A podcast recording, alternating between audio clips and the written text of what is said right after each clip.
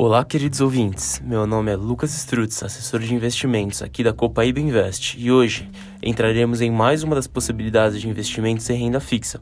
Vamos abordar neste capítulo os principais títulos públicos, que por muitos é considerado uma das opções com menor risco de crédito, já que quem pega o dinheiro emprestado é o próprio governo, podendo a qualquer momento emitir mais dinheiro para honrar os pagamentos.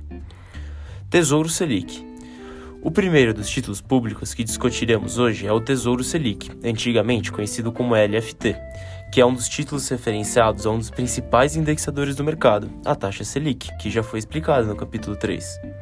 O Tesouro Selic serve como forma de arrecadação para a dívida pública. Além disso, também pode ser usado como forma de arrecadação para áreas estruturais, como por exemplo educação, infraestrutura e saúde. O rendimento da Selic é definido pelo Copom, ou Comitê de Política Monetária. A cada 45 dias há uma reunião em que os membros do comitê definem qual será a próxima taxa básica de juros da economia. IPCA+. A segunda modalidade de investimentos públicos é o IPCA+, também conhecido como NTNB.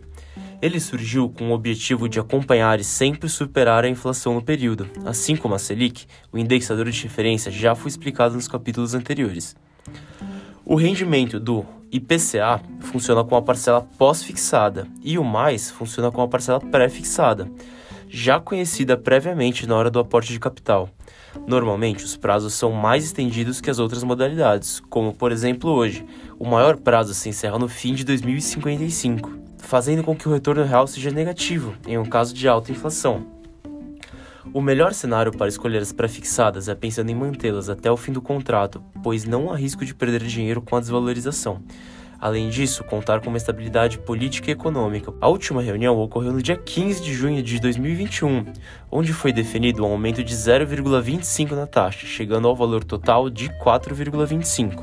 E por último, mas não menos importante, temos os tesouros pré-fixados. Eles são os títulos mais fáceis de entender o funcionamento. No momento do aporte de capital, já é possível saber qual será o rendimento durante todo o período. Porém, elas podem ser arriscadas, pois em tais períodos de instabilidade política, as taxas de juros e a inflação podem variar bastante, pois em períodos de calmaria, as taxas de juros pré-fixadas costumam pagar mais. E com isso chegamos ao fim de mais um episódio da nossa série Desvendando a Renda Fixa. Fique ligado, pois no próximo texto, na quinta-feira, conversaremos sobre como funcionam as debêntures. Vamos juntos?